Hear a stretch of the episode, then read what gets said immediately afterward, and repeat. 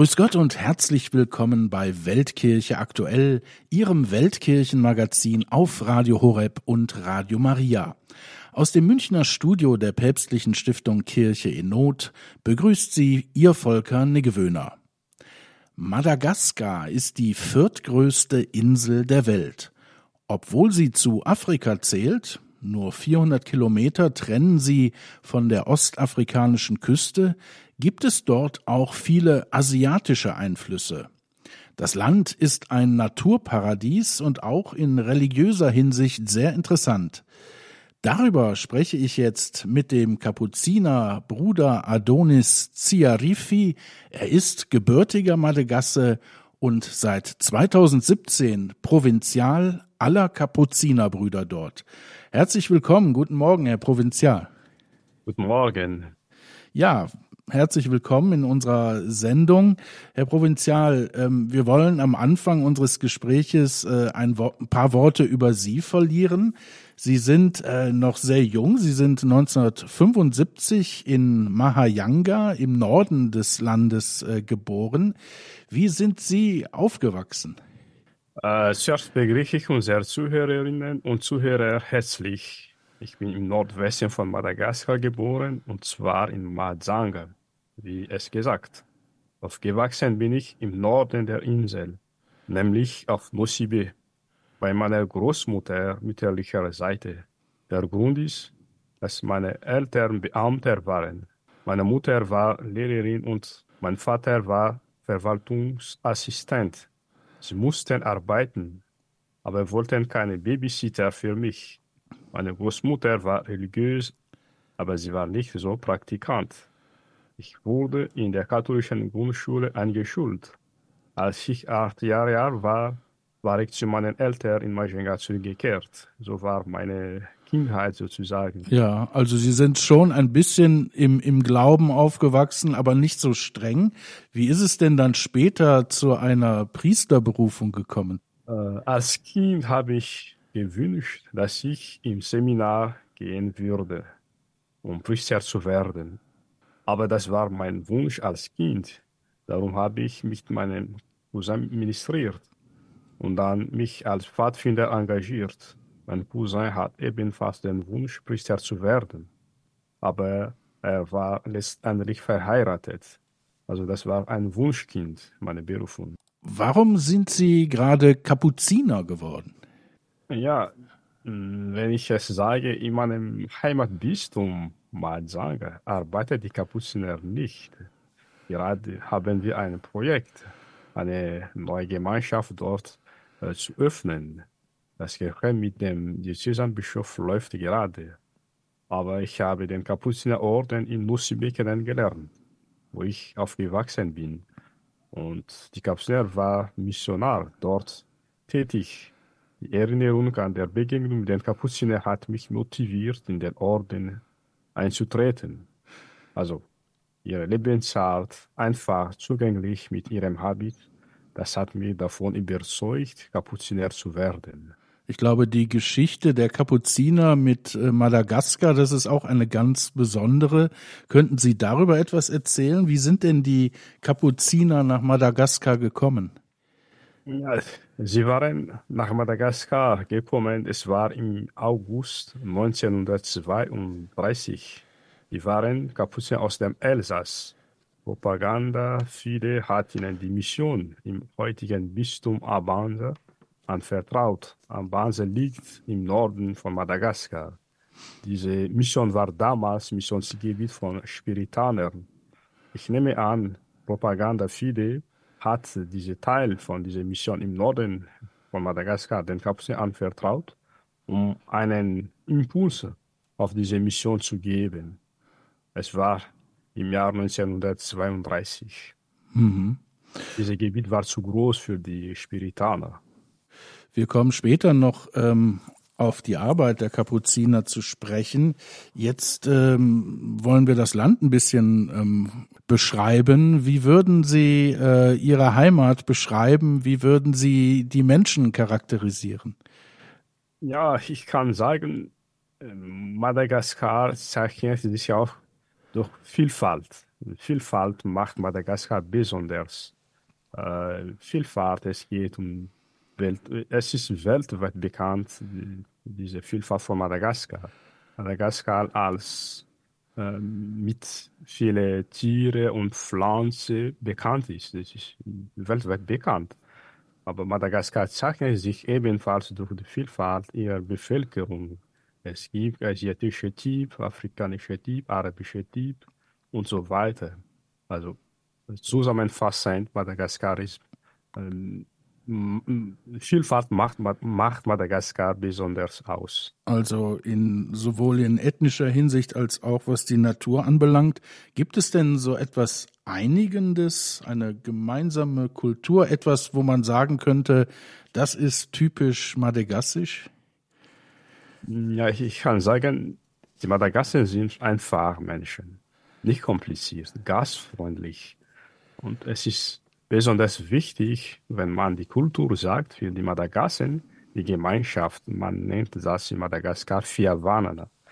Also das heißt, das Gefühl, dass man in einer Gemeinschaft zugehört. Und das Zugehör Zugehörigkeitsgefühl als Familie betrifft nicht nur die Lebenden, sondern auch mit den Verstorbenen. Darum gilt als höchste Strafe für Madagassen, wenn man außerhalb des Familiengrabes begraben wird. Das ist unerträglich für Madagaskar. Vielfalt an Sitten und Gebräuchen gehören zu madagassischer Vielfalt. Besonderheit. Sprechen wir äh, mal über den Glauben äh, auf Madagaskar. Sind denn da ähm, die konfessionellen Verhältnisse des Landes auch so bunt? Wie ist das Verhältnis der Glaubensgemeinschaften? Genau, das ist so bunt, genauso wie die Bevölker Bevölkerung Madagaskar. Es gibt diese ökonomische Rat von, von, von Madagaskar. Dazu gehören die Katholiken, die Protestanten, die Anglikanen, äh, die evangelische Kirche gehört zu diesem ökumenischen Rat. Aber die arbeiten zusammen, die arbeiten zusammen, diese ganze konfessionelle, diese diese konfessionell. Das verläuft nicht schon gut zwischen diese äh, unter, unterschiedliche Konfessionelle. Können Sie erklären, warum der christliche Glaube in Madagaskar auf äh, fruchtbaren Boden gefallen ist? Hat das auch etwas mit der traditionellen äh, Kultur zu tun, wo der christliche Glaube dann andocken konnte gewissermaßen?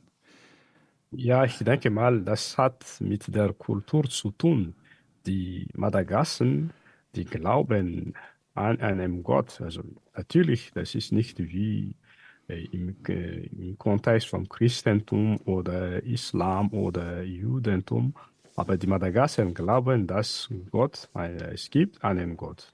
Und der hat die Welt erschaffen, genauso wie, im, genauso wie wir glauben. Dies ist ein Fruchtboden für diesen Glauben, christliche Glauben in Madagaskar, denke ich mal. Das sagt Adonis Ziarifi in der Sendung Weltkirche aktuell auf Radio Horeb und Radio Maria. Vielen Dank, Herr Provinzial. Bis zu diesem Punkt mehr über kirchliches Leben auf Madagaskar dann gleich nach der Musik. Radio Horeb, Ihre christliche Stimme in Deutschland mit dem Magazin Weltkirche aktuell und unserem heutigen ersten Thema Madagaskar. Telefonisch zugeschaltet ist mir Bruder Adonis Ziarifi. Er ist der Provinzial aller Kapuziner auf der viertgrößten Insel der Welt. Herr Provinzial, jetzt sprechen wir mal über ähm, die Kapuziner auf äh, Madagaskar. Ähm, was tun denn die Kapuziner äh, heute äh, auf Madagaskar? Haben Sie da mal so zwei Beispiele vielleicht für Projekte oder für eine Arbeit, die Ihnen besonders wichtig ist, auch als Provinzial? Ja, äh, für uns, wir sind in verschiedenen Bereichen äh, tätig in Madagaskar, zum Beispiel in Pastoral, Sache. Und für uns ist wichtiger die Lepra-Station, wir betreuen wie eine Lepra-Station im Norden von Madagaskar. Ist das ein Problem im Land, Lepra, diese Krankheit? Und diese Lepra-Station wurde in 50er Jahren gegründet und wir waren weiter. denn die Leprakranken, sie sind aus der Gesellschaft verstoßen. Sind von der Familie nicht mehr anerkannt und die brauchen Hilfe, einfach Hilfe. Sie brauchen Menschen, die um sie kümmern. Deswegen für uns, das ist ganz wichtig, diese Menschen zu, zu helfen, damit sie äh, noch einmal in der Gesellschaft integriert werden. Und außer dieser Lepra-Station haben wir auch Schule und äh, Spitäler in Madagaskar. Sie haben mir äh, im Vorgespräch gesagt, dass Sie äh, auch mit Kirche in Not äh, zusammenarbeiten. Können Sie da auch ein Beispiel nennen? Ja, wir haben eine Pro ein Projekt, es war 2018 äh, von Kirchennot finanziert. Es geht um, die, um den Kauf äh, eine, einen Fahrzeuge für die hm. Arbeit in Madagaskar. Das war 2018. Wir sind dankbar für Kirchennot für diese Unterstützung. Ja, Fahrzeughilfe äh, in vielen Teilen der Welt besonders wichtig, wird ja auch in diesem Jahr 75 Jahre alt bei ähm, Kirche in Not. Äh, Herr Provinzial, wir beobachten ja äh, in vielen Teilen Afrikas ein Wachsen der Kirche, viel Glaubensfreude, äh, Glaubensmut auch. Die Kirchen sind voll und die einheimische Kirche wächst auch. Jetzt haben Sie gesagt, äh, vieles wurde aufgebaut durch äh, Missionare. Ist denn die Kirche auf Madagaskar immer noch eine Kirche der Ausländer oder wächst da auch so langsam eine einheimische Kirche heran? Eine einheimische Kirche wächst heran, das habe ich bemerkt. Natürlich, es gibt noch die Ausländer in der Kirche Madagaskar, wie äh, wenn man zum Beispiel die Bischofskonferenz in Madagaskar äh, schaut, da findet man Ausländer, Europäer, äh, Europäer, Ausländer, äh, Bischöfe, aber äh, das bedeutet nicht, dass die janemische Kirche nicht wächst. Die janemische Kirche in Madagaskar wächst. Ich merke das im Orden zum Beispiel, als Kapselorden. Äh, wir sind jetzt fast 200 Mitglieder in der Provinz Madagaskar. Und insgesamt, die Brüder sind einheimische Brüder, ohne Europäer, ohne ausländische Brüder in der Provinz Madagaskar. Das ist ein Beispiel, dass die einheimische Kirche wächst in Madagaskar. Und Sie selbst sind natürlich auch ein Beispiel, äh, Herr Provinzial. Ja, vielen Dank. Ähm, was sind denn die größten seelsorgerischen Aufgaben der Kirche vor Ort, die größten Herausforderungen? Die größte Herausforderung ist die Begleitung der Menschen, besonders die Menschen in Not und äh, in Bedürfnis. Die brauchen Hilfe, die brauchen Zuflucht und dann gehen sie zur Kirche, zu Priester, die, die brauchen diese einfach ein Mensch für sie da sein, um sie zu helfen, damit sie äh, eine neue, äh, eine neue Wege haben, eine neue äh, äh Art und Weise, ein besseres Leben haben. Das ist die große Herausforderung in Madagaskar, äh, in Madagaskar für die Seelsorge. Auch die Kirche ist arm in Madagaskar. Das ist das Problem auch. Wir teilen, was wir haben, obwohl wir arm sind.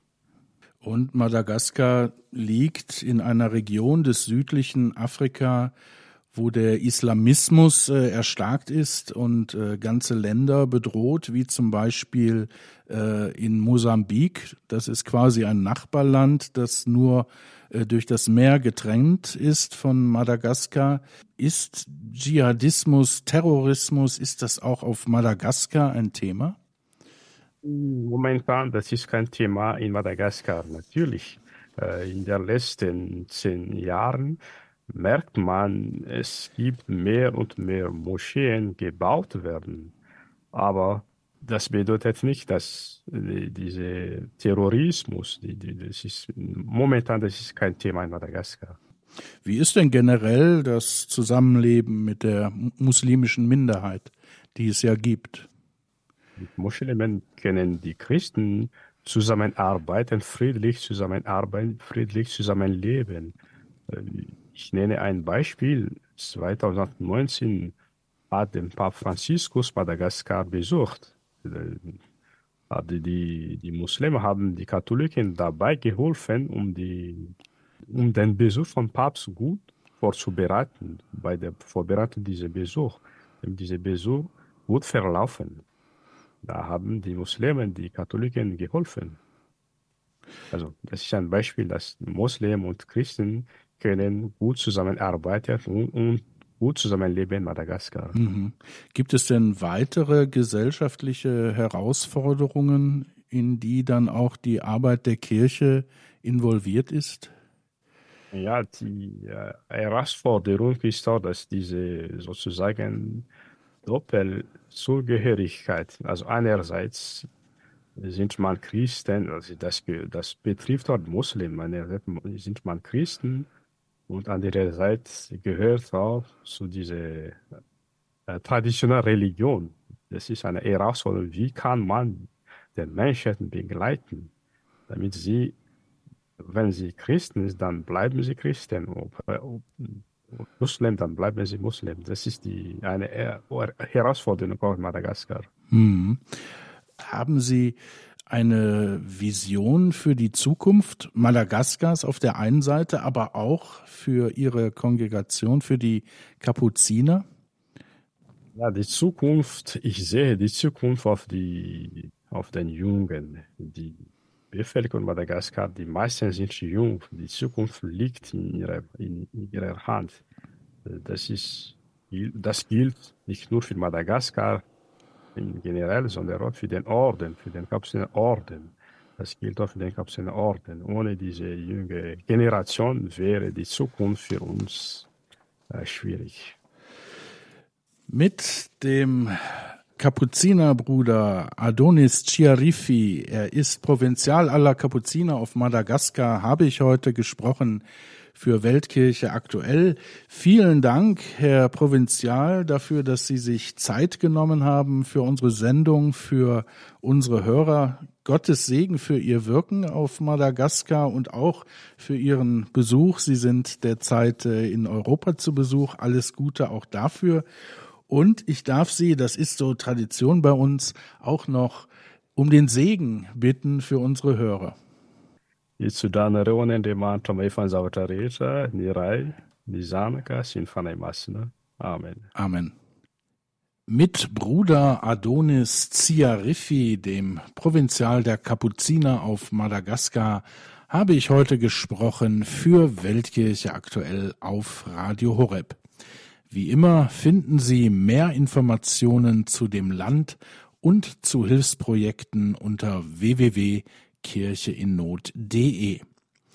Gleich werfen wir noch einen Blick auf das Geschehen im Heiligen Land. Sie wissen, die Kampfhandlungen im Gazastreifen dauern noch immer an und warum wir unsere christlichen Glaubensgeschwister vor allem dort nicht vergessen sollten, verrät uns gleich der Geschäftsführer von Kirche in Norddeutschland, Florian Ripka.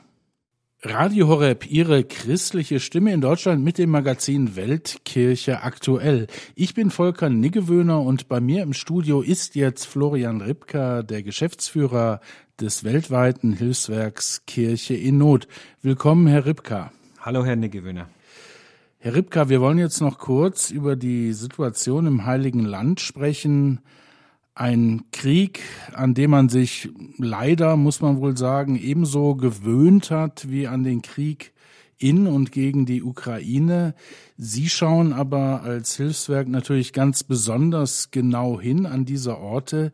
Wie ist denn die Lage jetzt im Gazastreifen zu einem Zeitpunkt, da alle Welt die große Offensive der israelischen Armee erwartet? Die Lage ist natürlich katastrophal. Wir stehen sporadisch in Kontakt mit den wenigen verbliebenen Katholiken im Land. Das sind ja die Rosenkranzschwestern, Schwester Nabila oder auch ähm, Pater Roncalli, der eben zuständig ist für die Gemeinde in Gaza. Grundsätzlich, wir können es ja den Nachrichten entnehmen, der Tagesschau und anderen öffentlichen Medien, wie katastrophal die Lage ist. Der Norden ist ja stark angegriffen worden, aber auch vor wenigen Tagen haben sich massive Luftschläge gegen den Grenzübergang oder die Stadt beim Grenzübergang Rafah ereignet und das war schon sehr, sehr schwierig für die, für die Leute vor Ort. Man kann sich nicht vorstellen, dass so etwas wie ein normaler Alltag in diesen Regionen möglich ist. Die Christen leiden, es leiden unabhängig von der Religion die Menschen. Ich habe gelesen, eine Moschee sei zerstört worden. Das war auf Tagesschau. Das macht mich schon betroffen, denn wie soll es weitergehen für diese Menschen? Es geht ja nicht nur darum, wie sie überhaupt diesen Konflikt überleben können. Sie wollen ja auch ein menschenwürdiges Leben führen und davon sind sie meilenweit entfernt und ich habe persönlich nicht den Eindruck, dass alles getan wird, um das Leid so schnell wie möglich zu beenden. Sehr im Fokus, Herr Ripka, der Berichterstattung war ja auch die einzige katholische Kirche in Gaza-Stadt wo Christen seit Anfang des Krieges äh, bereits Schutz suchen. An diese Christen ist ja auch immer wieder die Anforderung, äh, die Aufforderung ergangen, doch äh, von diesem Ort äh, fortzugehen und sich in den Süden äh, zu begeben. Warum ist das äh, eigentlich nicht geschehen? Nun, grob gesagt, die Christen wollen einfach in, ihren, in ihrer Umgebung bleiben. Wir hatten vor kurzem Abt äh, Nikodemus Schnabel von den Benediktinern aus Jerusalem zu Gast und wir haben ihm genau diese Frage gestellt und vielleicht können wir mal reinhören, was er dazu gesagt hat. Genau, machen wir jetzt gerne, spielen wir gerne ein. Der Süden ist absolute No-Go-Area für Christen, weil vielleicht auch das zu sagen, die Hamas ist ja gar nicht das Schlimmste, was es gibt. Es gibt ja noch viel schlimmere Dschihad Islamia, also zum Beispiel äh, und äh, auch noch noch radikalere islamistische Gruppen. Die sind genau in Rafah im Süden. Und, und die Christen haben gesagt, lieber sterben wir in unseren eigenen Kirchen, lieber sterben wir dort, wo wir täglich Messe feiern können, wo wir Rosenkranz beten können, die Bibel lesen können. Die sind ja wirklich, also die sind den ganzen Tag ja nur am Beten da in der Kirche, als auf der Straße zu leben, im Süden vom Gazastreifen, Rafah, wo, wo, wo Islamisten sagen, ja, der Christ, der kommt, also erstmal verteilen wir die Nahrung. Der, also das war vollkommen klar. Da bin ich auch bei den Christen, die sagen, nee, lieber sterben wir in unserer Kirche, als nach Süden zu gehen. Ja, soweit also Abt Nikodemus Schnabel, ähm, der es ja wissen muss und der uns auch gesagt hat bei diesem Treffen, dass er viele dieser äh, betroffenen Christen im Gazastreifen ja sogar äh, persönlich kennt. Nun ist es aber so, das ist ja nicht nur ein Krieg im Gazastreifen, sie haben Auswirkungen auf das gesamte äh, heilige Land, auch auf die ähm, Region. Ähm, wie ist es denn eigentlich ähm, im Westjordanland und auch in Jerusalem, in dieser heiligen Stadt, wo ja auch muslimische Palästinenser, christliche Palästinenser zusammenleben müssen? Es geht ihnen sehr schlecht und auch Abt Schnabel hat uns gebeten, davon zu berichten, denn das geht oft ein bisschen unter. Da gibt's mitunter nicht so starke kämpferische Auseinandersetzungen, aber trotzdem wurde vielen Menschen die Lebensgrundlage entzogen durch diesen Krieg. Es gibt eine Arbeitslosenquote von wohl 72 Prozent, wurde Kirche in Not mitgeteilt und ähm, das Land befindet sich in einer starken Wirtschaftskrise. Dazu kommt, dass die Regierung in Israel den Palästinensern oft die Arbeitserlaubnis entzogen habe aus Sicherheitsgründen. Da stehen natürlich ganz klar Sicherheitsgedanken gegen wirtschaftliche Gedanken. Nichtsdestotrotz, ich will das jetzt gar nicht hier näher bewerten, ist es so, dass unter den Palästinensern natürlich auch sehr viele Christen sind und die leiden halt ganz besonders darum, äh, darunter, weil ähm, ihnen mit dem Zusammenbruch des Tourismussektors vor allem ja die Lebensgrundlage entzogen wurden. Viele leben von den vielen, vielen Pilgern, viele ähm, verkaufen auch Handwerk oder sind in der Tourismusbranche, also in Hotels und so weiter äh, angestellt. Und Abt Schnabel hat uns auch erzählt, ähm, hat ein Café vorher 4000 Kaffees am Tag verkauft, sind es jetzt vielleicht fünf oder so. Also das heißt, ja hier mhm. auf wirtschaftlich vernünftiger Basis weiter auch Menschen überhaupt zu beschäftigen, die in diesem Sektor, der ein ganz, ganz wichtiger Sektor des Landes ist, ist wirtschaftlich vollkommen unmöglich. Ich denke, viele, viele Christen versuchen es einfach, wie es geht, gehen an ihre Rücklagen, aber auf lange Sicht ähm, ist das Geld einfach nicht da in diesem Land. Und das ist gerade Arbeitslosigkeit und ähm, auch der Zusammenbruch der Erwerbsmöglichkeiten sind ein Riesenproblem. Und da geht es auch so weit, dass sich die Familien das Essen nicht mehr leisten können. Es geht nicht um Luxusprobleme wie, wo fahren wir das nächste Jahr im Urlaub hin oder welches Auto kaufen wir uns als nächstes, sondern es geht wirklich ans Eingemachte im wahrsten Sinne des Wortes. Also vielen Christen fehlt einfach das Notwendige zum Leben in Jerusalem, in dem Westjordanland. Kirche Not ist ja auch äh, dafür bekannt, ähm, Kontakte vor Ort zu haben. Sie besuchen die Länder und kennen die handelnden Personen äh, persönlich.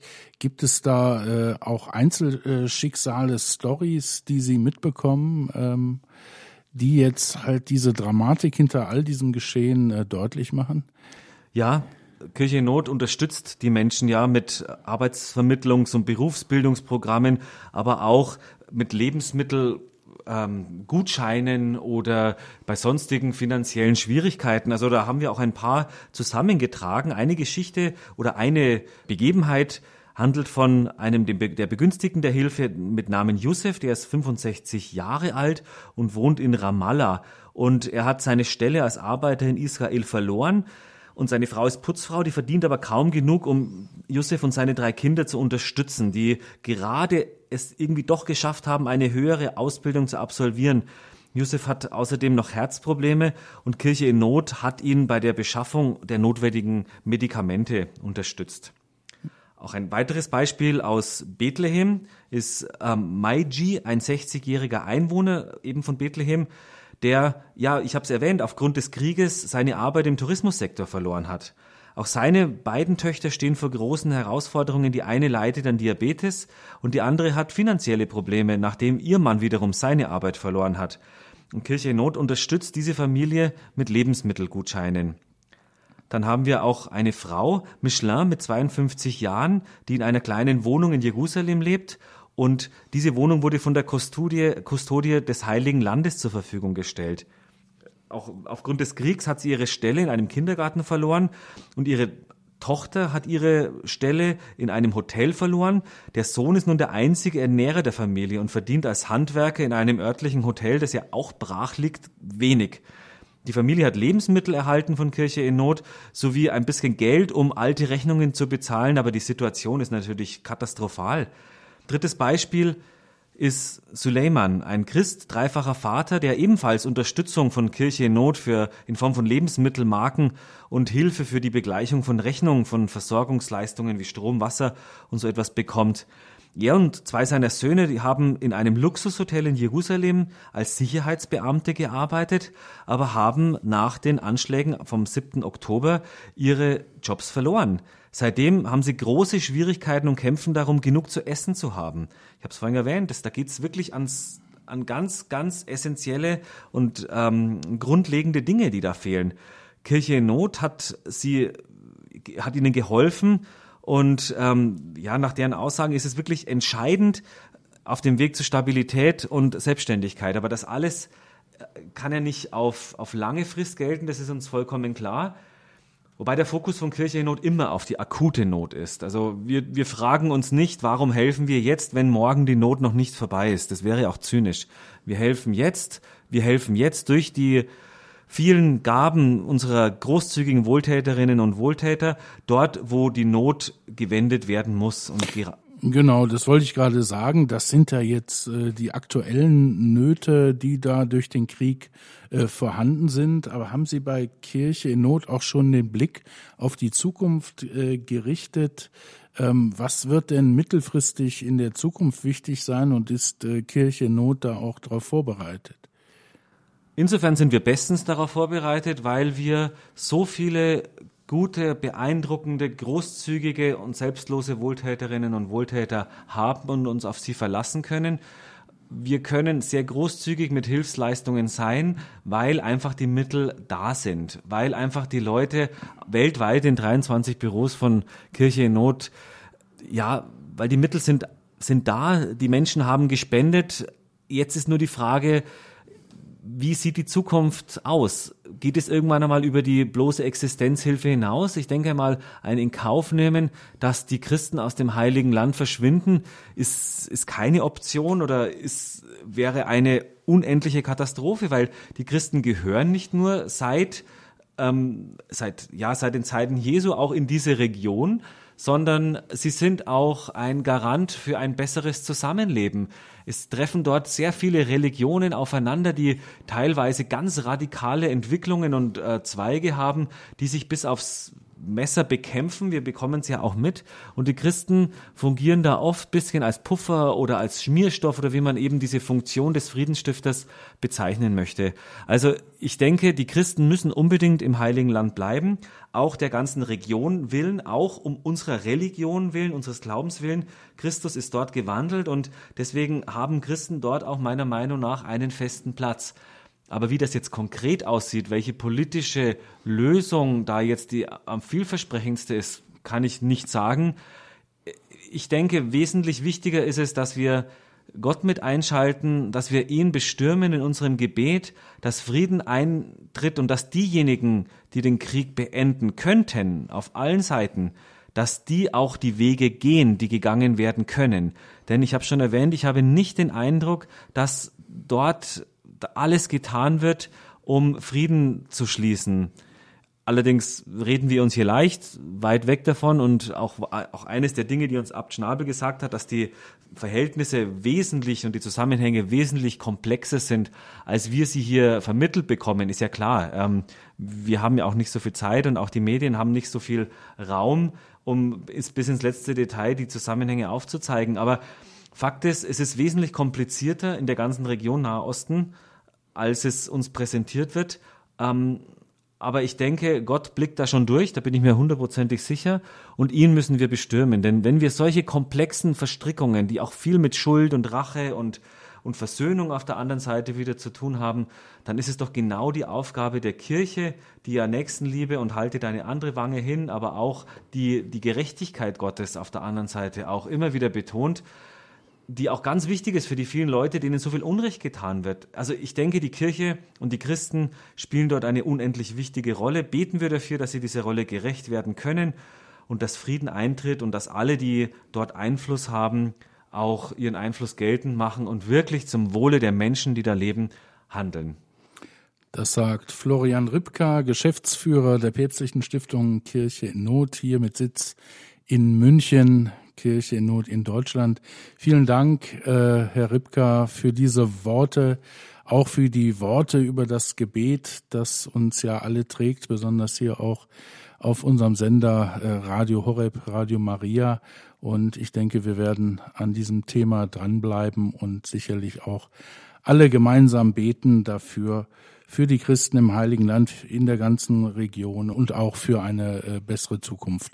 Vielen Dank, dass Sie bei uns waren. Sehr gerne, Herr Gewinner. Und viele Grüße an alle Hörerinnen und Hörer von Radio Horeb und noch eine gesegnete Fastenzeit. Das war sie wieder, die aktuelle Ausgabe von Weltkirche aktuell, Ihrem Weltkirchenmagazin auf Radio Horeb an diesem zweiten Sonntag der Fastenzeit. Wir haben über Madagaskar gesprochen und über die Lage im Heiligen Land. Wenn Sie sich das alles nochmal in Ruhe anhören möchten, schauen Sie mal nach im Podcast-Bereich von Radio Horeb unter www.horeb.org. Ich würde mich freuen, wenn Sie nächste Woche wieder dabei sind und einschalten hier bei Weltkirche aktuell. Bis dahin Ihnen allen eine gesegnete Zeit. Am Mikrofon von Kirche in Not verabschiedet sich Ihr Volker Niggewöhner.